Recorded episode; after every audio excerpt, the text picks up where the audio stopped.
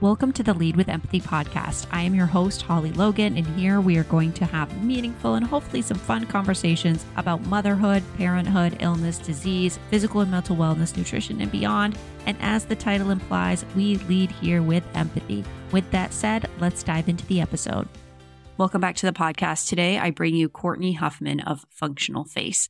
If you have followed me for any length of time, you probably have heard me babble on about my kids' tongue ties. For my middle in particular, it impacted his sleep. And for my youngest, it actually impacted breastfeeding early in the beginning and then eating when we transitioned to solids. Both my kids see an oral facial myologist now, which is not a specialty I was familiar with when I was in practice. Luckily, I sought out a speech pathologist, and that's how we got connected when my middle was having issues with his articulation. But it opened up so many conversations about not just his speech, but his sleep, his open mouth sleep posture. I could go on, but these are topics that I personally seek out information now because of the struggles in our household, both continuing education for myself and even my husband. But when I get questions about from families about tongue ties or sleep issues or feeding issues or ADHD type symptoms, I always need about 10 minutes of their time because they're complicated topics, but they're so important to the longevity of our health. And my goal,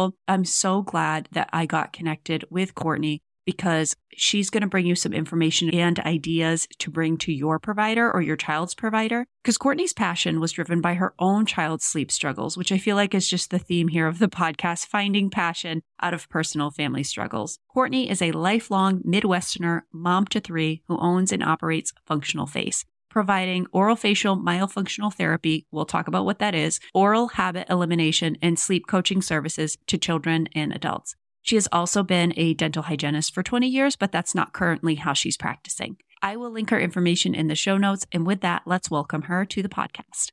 Courtney, welcome and thank you for being here because this is a topic near and dear to my heart. Not just sleep, but root cause and functional sleep, having dealt with this and currently dealing with airway issues with my own kids and myself. I'm excited for you to share what you do, pick your brain, and can we start with just of an intro of who you are and also what you do? Because I know what orofacial myology is. My kids see an orofacial myologist uh, once a week. Two of them do, but I still have difficulties describing to people actually what you do. So that would be great if you could just kind of go over who you are, what you do, and what orofacial myology is. Yeah, sure. Thank you for having me on today. And uh, I would say you're not alone, Holly, because there was a good while while I was learning to do it and then initially, you know, doing it that first year or so, like what's a good, simple way that I can explain this to people? Because it's generally not something that a lot of people have heard of. I think that's changing. There's a way more awareness around it and way more people receiving their services in the last five to 10 years. So even though it's been around a long time, not a lot of people know. And sometimes it is hard to explain it. So my background is initially a licensed dental hygienist. I've been that for 20 years now, uh, which is just uh, crazy to me. But about six years ago, I started training in the treatment modality called oral facial myofunctional therapy. And so that is uh, something, uh, some additional training that a dental hygienist or speech pathologist might get postgraduate training. And I also do some incorporate some vertical breathing and sleep coaching into my practice functional face here in Southwest Indiana. So specifically with the myofunctional therapy, the simplest explanation I feel like I've come up with that kind of resonates with people is that it's basically physical therapy for the mouth and the face, the muscles in the mouth and face. And when you, you break down those words, oral facial, oral is mouth, facial is face, myo means muscle, and functional talks about their function. And so once I kind of say that, they're like, oh, okay. And then maybe they'll be like, oh, so do you help people with such and such and such and such? And that tends to expand the conversation to get into the, the details of it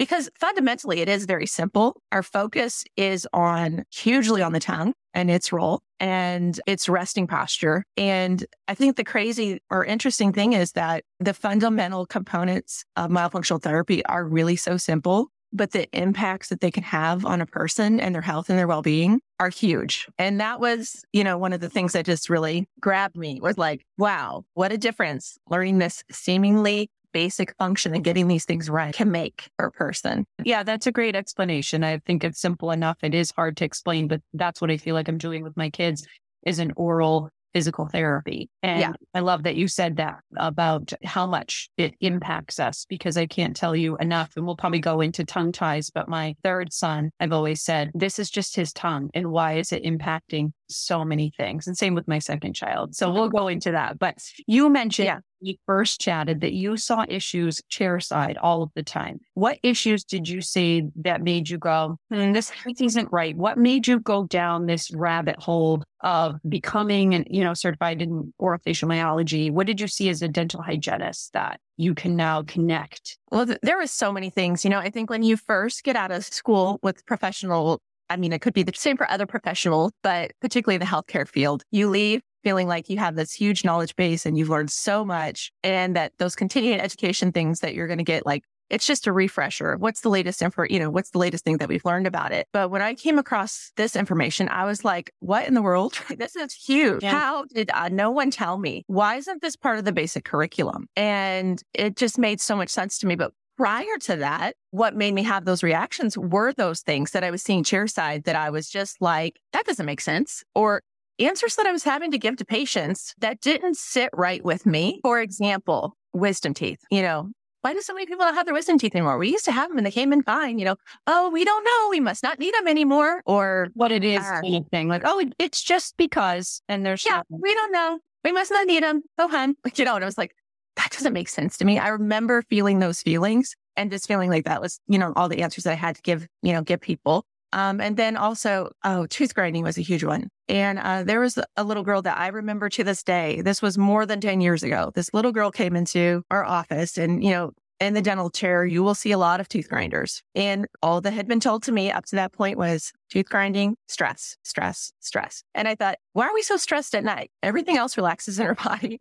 You know, understand maybe you do have a stressful dream. There are some things that you process during the day, but that's their most relaxed state. Why would a child be so stressed that they're wearing their teeth down to nubs? And so her mom is like, you know what? What's going on here? What's happening? And um, her teeth were super sensitive. She'd worn down to the dentin, which exposes, you know, gets that root exposure. So her teeth were hurting. And I remember saying to her, all we really know is, is that it's stress. and that doesn't really make sense to me. Is there anything that'd be stressing her out during the day? But, you know, and corresponding to her sleep.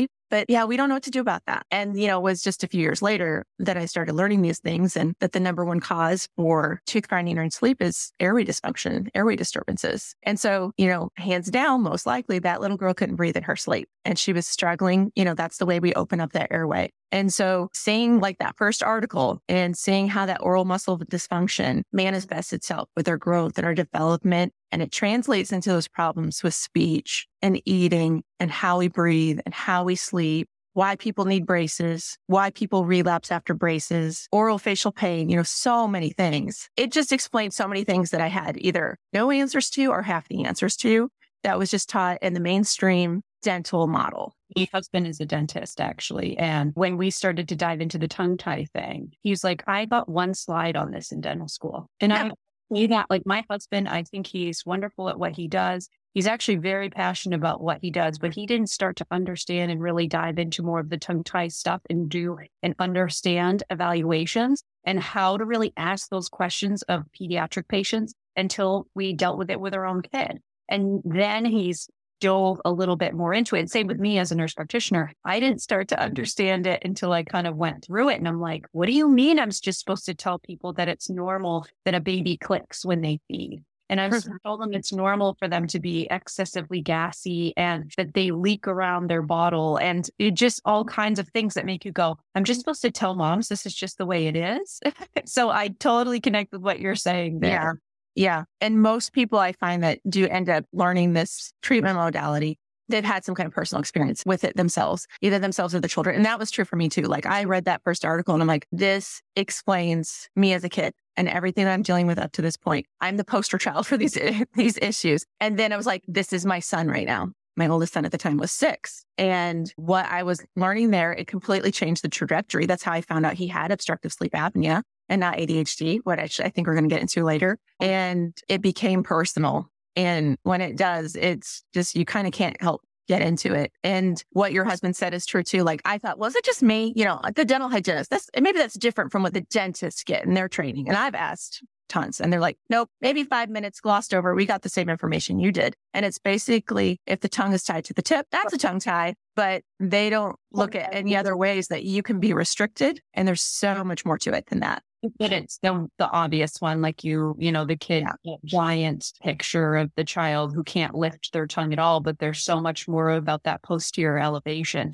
And when I talk about it, I want people to know too, this is not, I can talk so much more eloquently about it than ever before just because I've read so much. I've taken continuing education. I've read several books on it because when I was, Mhm. kid- but we'll, we're going to go deeper into that too. But I will say, so when you mentioned your own personal issues, I have TMJ disorder, um, and I grind my teeth and those things forever. And I just, I say this kindly, but do you feel like orthodontists and ENTs and all these people, we're almost getting it wrong because I've, I've had struggles with different specialists from different worlds, both for myself, but also my second child who sees an ENT, had a revision, had oral face myology. He has enlarged adenoids. And I feel like I just don't feel mm-hmm. like they all agree or that they're all on the same page. And that's really frustrating as a parent and a patient. Do you see that in your line of work still? Are you trying to connect? Like when you get a referral, are you trying to deal with like, well, I need to talk to the, even my kid's oral facial myologist and I'm seeing an ENT for an out of her request and they're telling me different things. And it's so as a as someone who's, you could say, educated in this, yes, I have the tools to fight back a little bit. But if I didn't have the knowledge or the tools, man, would that be frustrating? Yes. Yes. I see it all the time. I have this conversation with parents, particularly probably weekly. And it's hard for us too, because we need these other professionals to help us achieve our goals. You know, if you don't remove the barriers to normal function, and sometimes there are things going on, like let's say they've got a tongue restriction or we've got some kind of nasal or oropharyngeal obstruction, we can't rehabilitate normal tongue posture and normal breathing if there's a blockage or normal tongue posture if the tongue's restricted we've done, and we're going to talk, you know, a little bit about this too, like, but like you've thrown everything at this problem and this is what you're left with going to the ENT or having this surgery. And they're like, I don't know what you're talking about. They're crazy. it's like, oh. So it's been what I like about oral facial myology is it is so collaborative and it's one of the most collaborative Questions that I've ever yeah, that, I, that I've seen. In fact, there was a really nice article. I can't remember his name. A dentist wrote in like, I don't know, the journal of sleep medicine. It was earlier this year about how myofunctional therapists are some of the most collaborative professionals and how, how it's helping patients because, you know, the body, you know, what's happening here in the head and neck, it's not exclusive and separate from everything else in the, the body. And if there's things, you know, going on below the neck, it can affect our work up here. There's so many things sometimes, which can be a frustration to families because we have to sometimes get more people involved. But mm-hmm. in order to really get stable results, treat the root cause, that's what we got to do. And that's really the best way to do it. And so when I have these things and I know the provider that we're going to, I do have a few providers that, you know, they get it. We're on the same page. We're speaking the same language. Unfortunately, they're not really close to me. Oh, we have a wonderful release provider about an hour away. So that's not horrible. Yeah. But, you know, when it comes to maybe bigger things for growth appliances and an airway mindset with orthodontics, they're two, two and a half hours away. So I'm trying to build these relationships with providers here. And thankfully, there are some that are open minded to having the conversations, but some they'll be like, Oh, you're going to functional face, aren't you?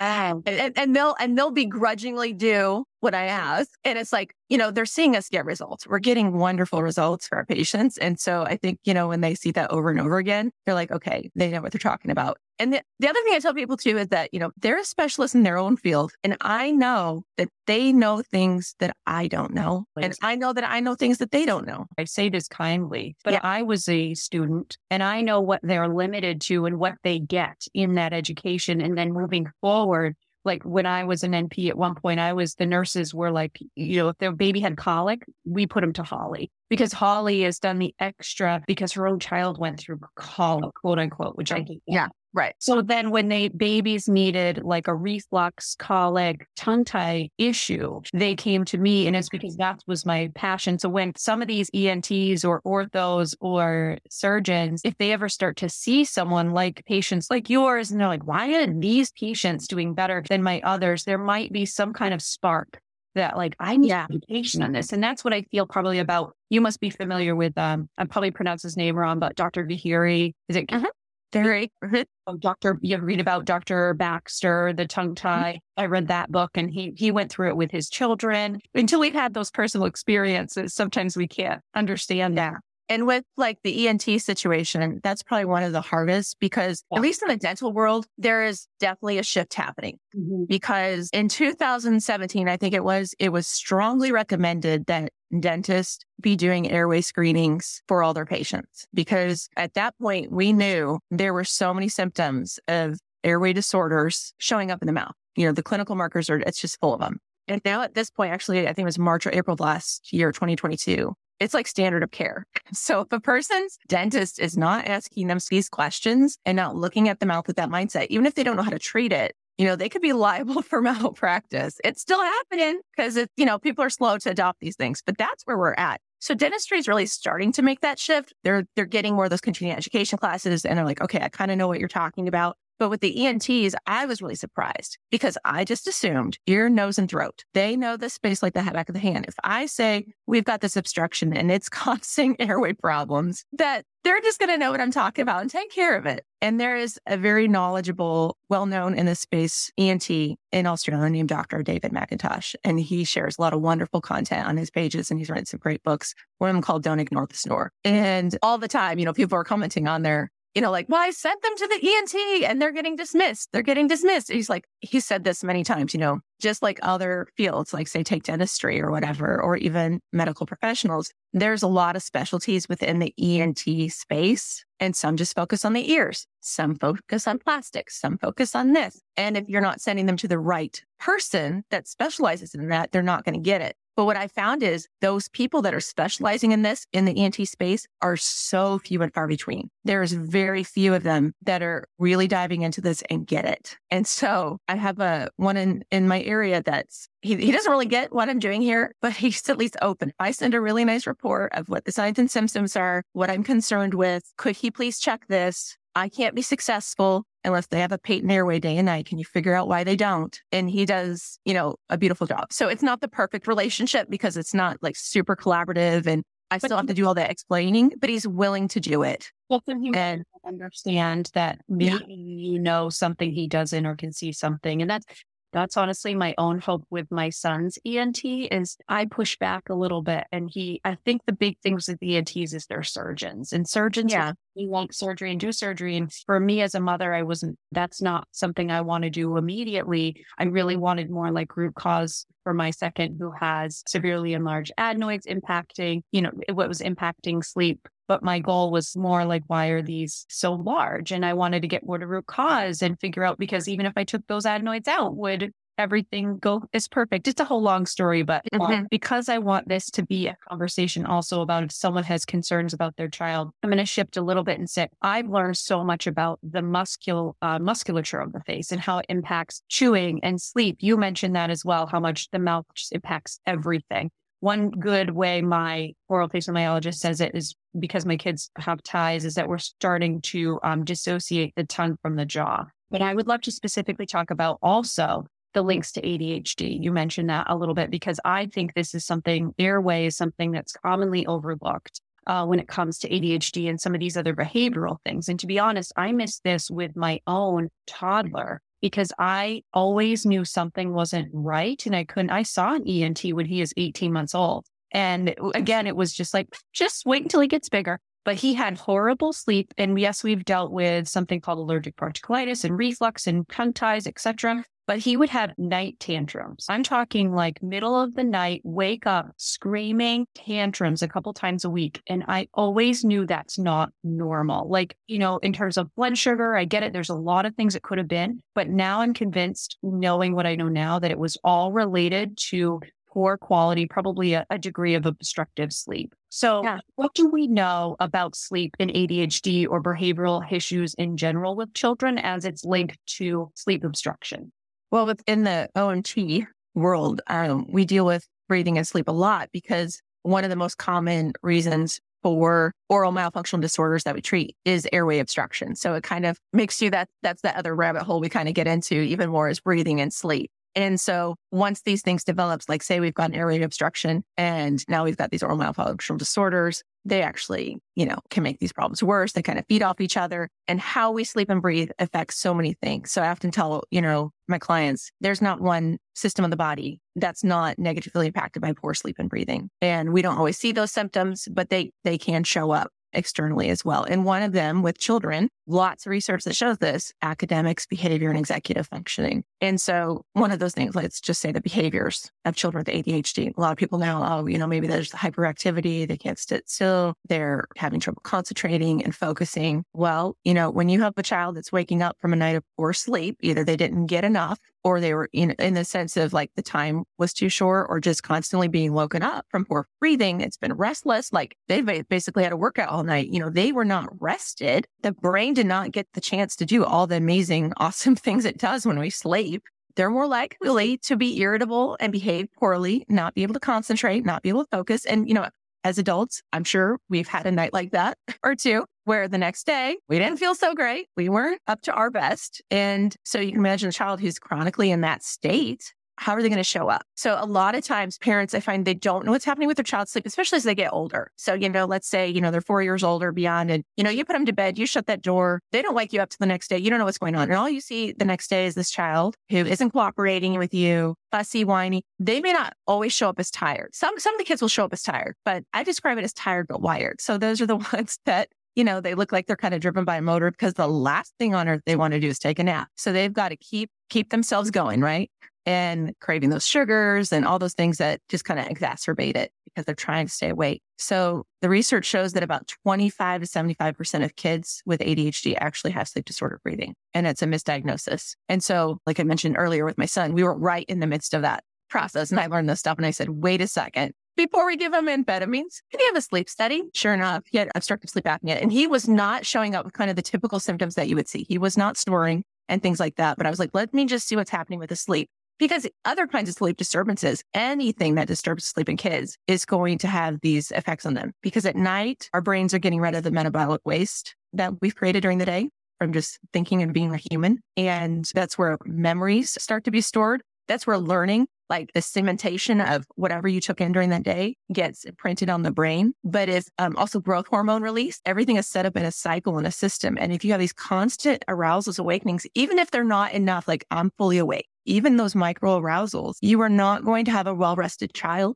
and they're not going to be able to, you know, behave or function like a rested child would. And the sad thing about this is, I think, is that some of this damage can be permanent, permanent damage to the brain if you don't treat it soon. So a lot of times it'll go away, but some of it never goes away. And I think when people hear that, you know, I read that when I was in the midst of learning and there was a part, it hit me right in the gut because I'm like, what do you mean it's permanent for my, you know, two, three year old? And so it hit me when I'm like, did I ignore that as a parent? And it was really hard to read.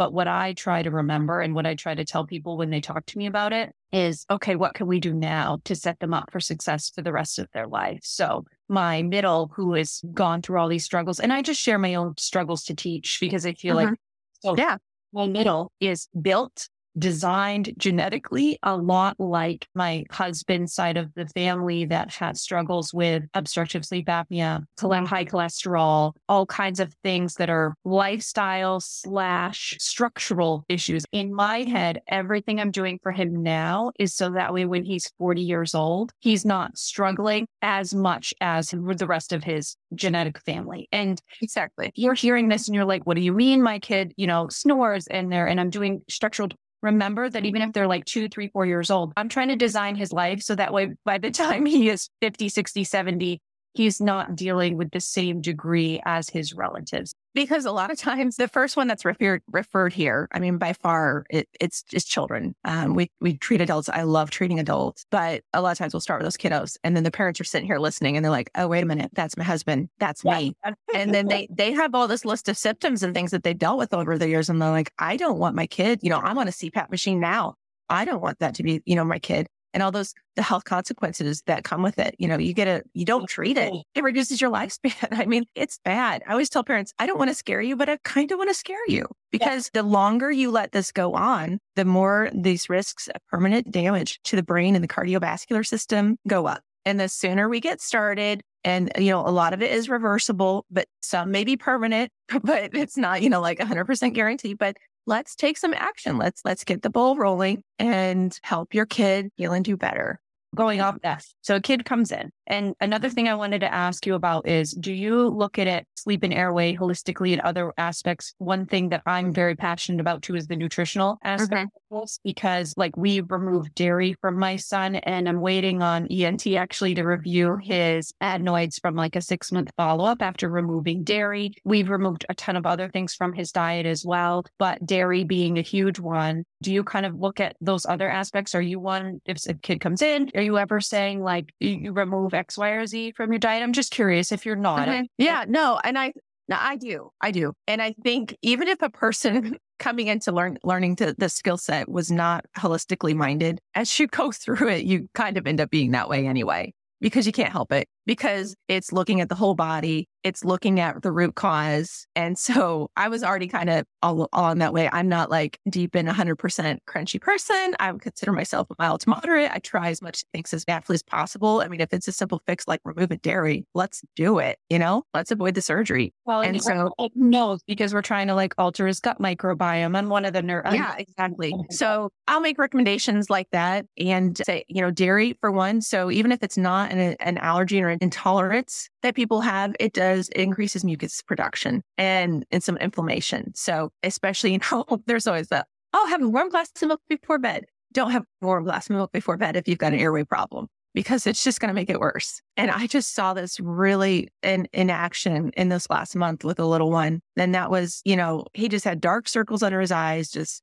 drool dripping out of his mouth. Behavior was atrocious, just looked unwell. And I said, you know, he's already had his adenoids out. But it's like, you have any reason to suspect allergies? Yeah, but the doctors don't want to test yet. I'm like, why not? Let's try to treat these allergies. How do you feel about getting rid of milk? He was a different kid. I just saw him yesterday and he was, his face, like his countenance, he just looked healthy. No more dark circles under his eyes. His mom's the best sleep that he's had since he's been born and his level of cooperation, it was just night and day. And so, you know, that's a big one for adenoid obstruction allergies. And a lot of times people think they don't have them. I think because some people don't show up with the traditional symptoms of the itchy, watery eyes and nose, scratchy throat, sneezing. Some people, they get somehow get under the wire, have these kind of low level symptoms, and it's just showing up with the enlargement of those structures. Most of the time, we do find the research shows that with tonsil and adenoid enlargement, it's viral, bacterial inflammation. Wheat is another one that can do it. And then also, like you said, the gut health. So that's not my professional real base. Know enough about it to give people some guidance and to check in and look into those those things. Dairy's an easy one to kind of get rid of, but probably dairy and wheat are the biggest offenders for people. And then, you know, the microbiome for the gut starts in the mouth. It's the same whole tract here. So getting that in line. And even we know that with people with obstructive sleep apnea is that you can have inflammation in the airways. And so that swells up. So if we remove that inflammation that could be caused from an altered microbiome, you know, anything that we can do to help, let's do that. Now, I do find some people, by the time they've got to me, they have already done all those things. Um, I've had some families, or they're in the, the, you know, they haven't tried it yet, but they want to. You know, some come in, I do not want to remove tonsils and adenoids. I'm like, okay, well, here's some things that you can try. Also, some some will do like um, maybe seek out the help of a naturopath or a homeopathy yep. to try to see if they can figure stuff out. And I've had some people that they throw everything at it and nothing works because there is a difference between a swollen tissue due to inflammation and just overgrowth of tissue, you know, and sometimes they're just big. And one thing that's important to know about that too is sometimes we're kind of thinking about it wrong too. In the sense, I mean, there's some that are obviously big. Like you look at the back of the throat, they're blocking the airway. It's a no brainer situation. These are huge. But when you have some that maybe are more mildly large, the space that they're occupying might be too small.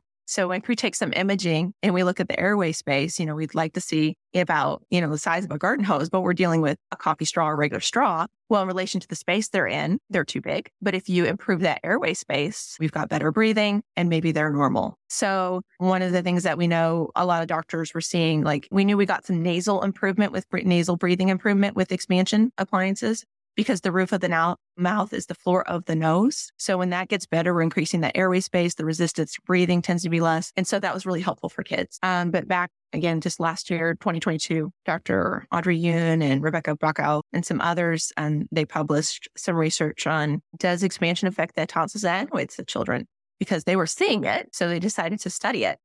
they found that 90% of the cases, not only was, you know, the nasal breathing improving and the airway space improving, but the tonsils and adenoids were going down. I believe it was anywhere from 16 to 37%. What the, the thinking is that now that the nasal breathing can improve and we can get those lips closed, you know, the nose can work as the filter as it's designed to be. The mouth is not that filter. And, you know, the extra inflammation that may come from mouth breathing and exacerbate the problem is reduced. And so you get a little bit of improvement with that. So if I have families that are looking like, I don't want to do that. Like, let's try these things. But I also say, like, I don't want to be a part of waiting around and watching your child suffer, especially we go through this health history and they've been like this for years. You know, it's like we got to look at the lesser of the two evils here. And so I'm happy to help you do that, but let's not mess around with it. Let's go at it. And we're, I'm going to give you a timeline because if not, then you'll have to work with somebody else because I, I don't want to watch this happen and participate in helping, you know, your kiddo not breathe well, knowing the consequences. Yeah, that's a good perspective because I've told my oral facial myologist, we get into tips a little bit because she is very strong minded about certain things. And I'm also, I removed dairy from my son and he's a nasal breather. Thank goodness since December, he had a t- uh, ties last December.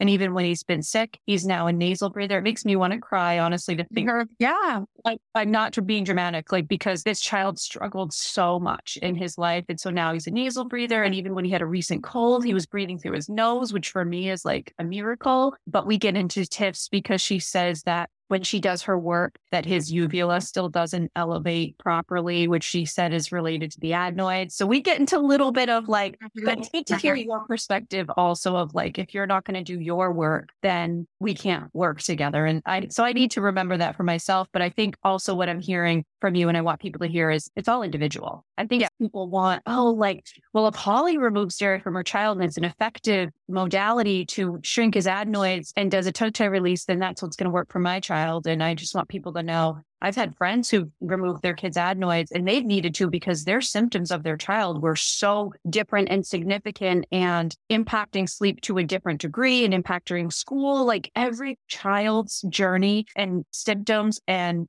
everything's different. Everyone's different. And I'm, I, am i am willing to try because I'm, I'm not, you know, if we don't have to remove any body parts, let's not do that. Yeah, yeah. You know, we can, hey, that was the reason why this happened. Great. You know, we figured it out and also adequately addressing the allergies. I think it's like you're one and a half times more likely to have sleep disorder breathing with untreated allergies. So let's figure out if we got them and, you know, tackle that problem. So I like to, you know, anything that I can do from any angle to help improve the situation. So in that case, we're looking at tonsils and adenoids. So what is it dietary? What is it out, you know, from an allergy component?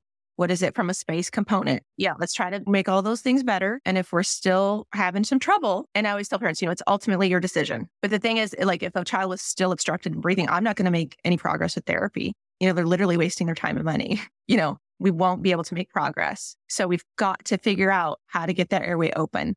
And, you know, that's my main goal. And I'm happy to try different things to do it. But I don't want it to take forever, especially if they've already been dealing with these things a long time. Because you've seen again in what you're reading is the permanent damage. And yeah. And I've seen I've seen it with, you know, the children and adults and myself, what, you know, what it's done and it's just not worth it, you know? It's good perspective. I think it's, and it gives that little like kick in that for me, even when I've been like, oh, why do I even bother? But so, that being said, with the ENT stuff, some people do go get them out, even, you know, has not, they're not seeing a myofunctional therapist or anything like that. And they've just, you know, they've managed to be in a place where they've got, you know, they noticed their kid was snoring and having trouble. They got the, this, the adenoids or tonsils out and things are good for a little while and then they relapse. Mm. And there's not a ton of research on that, but there has been a couple done with uh, Dr. Christian Guilleminault, who has, has, since passed, and he's kind of considered the father of sleep apnea. He was the one who coined the term. So he did a lot of research on that. And he found that kiddos who were not getting the rehabilitation post surgical removal were relapsing with sleep disorder breathing anywhere from two and a half to five years later. So that's, that's the role. Like I'm big on if you're going to do this, you need to be seeing a therapist because the body has learned up to that point, this is how I work. You know, I keep my mouth open. I keep my tongue low. I have these dysfunctional breathing patterns. It's neuromuscular connections for, you know, operations. And that has to be relearned or they will go back. And it was like in every, every case, the kids eventually relapse. And I see that a lot too. Oh, we had our tonsils and adenoids out a year ago. We were good for a little while, but now we're back to where we started. or they never got better at all. And so I think that's a really important role that myofunctional therapy can play in the total, you know, rehabilitation of sleep disorder breathing. And that's what, you know, even the American Academy of Sleep Medicine, it's listed on, you know, like how do we help these kiddos? It's part of the, you know, recommended treatment plan that they have that therapy yeah. along with tonsil removal. And that goes along because the next question I was going to be is your experience on tongue ties and how it impacts functional airway. And that one of the frustrating things about tongue tie is that I'm finding too in my state too, we have less resources than others of, okay, if you're going to have a tongue tie release, say you have an infant, you need to find an IBCLC, which is a lactation consultant, but one that's actually committed and understanding of tongue tie. So that way they can do the, the proper therapies. If you're talking about an older child, you know, you're thinking body work, which is body work. We think of chiropractic, osteopath, anything that's like releasing muscle tension. Mm-hmm. Plus the either PT or oral facial work, which is what we've done. And we, we have a body, we've done body work as well. My kids have seen a body worker since they were, or when they were all infants, they did. Yeah. Yeah. And, and so there are so many pieces. So what are your views, I guess, on tongue tie and function? Because I think there's so much information about there, out there right now. And I just want to kind of get your perspective on it. Well, for a long time, I would say in short that they have they have a big impact on the airway and sleep. And for a long time, the understanding with tongue tie was just like, oh, you know, it only affects breastfeeding infants, you know, if they're or, or and, and sometimes with speech. That's the only way it shows up, and that's it. And you know, I still get people. Sometimes I'm just surprised. It's a real bad, obvious tongue tie, and they're like, oh, my dentist said if it's not impacting speech, it's not a problem. And then we go and we really get into the health history and we're looking at their structures, and it's like, yeah, this was impacting you in a lot more ways than, you know, they, they realized. But that was the old way of thinking. And so a some of that information is still floating around, but now we know that there's way more consequences because the tongue's not able to rest in that roof of the mouth and help it to develop. So we'll see, tend to see generally higher vaulted palates, roofs of the mouth, and that only exacerbates that problem with that tongue not being able to rest in the palate.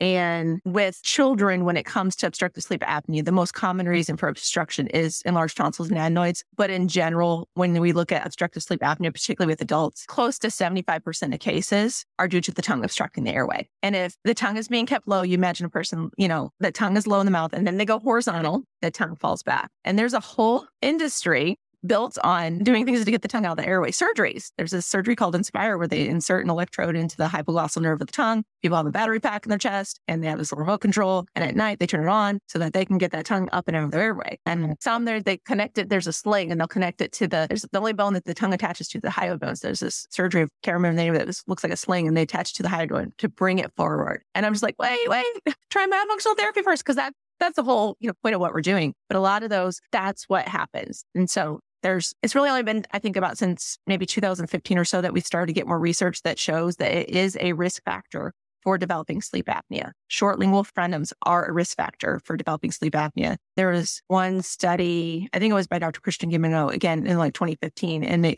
every child that they had with obstructive sleep apnea had a short lingual frenum. And some of the newer researchers saying, like, if they've got obstructive sleep apnea, check that, check for a tongue tie. And the sad thing with research is I've learned in recent years that it takes about 15 to 20 years before it becomes common practice. So even though this stuff is out there, you know, I'm, I'm attuned to it because it's in my wheelhouse and it's one of those things where you see it clinically all the time. And now you're finally getting some of the, you know, the, the research done to help back that up, what you're seeing. But for it to be everyday mainstream, this is what your doctor's looking for. We're not there yet. And honestly, you know, what we do in an evaluation is very, very thorough. And so sometimes, you know, it's figuring out a person has a tongue restriction it is not just a quick look in the mouth because we're looking at function. I want to interrupt just real quick because there's I'm part of a group on Facebook and women will always post pictures of their babies and say, Is this pie? Before I go to the specialist to have it looked at. And all the people who are within the tongue tie world will be like, you can't base a tongue tie diagnosis off of a picture. It always has to be function. But I always mm-hmm. laugh at that personally because I feel like I agree and disagree with that. Obviously, mm-hmm. it's about function, but then there are some that they post pictures and I go, oh, come it's obvious. Come on, people. That is like comment on this. I'm like, we're not supposed to base it on a picture, but this one's super obvious.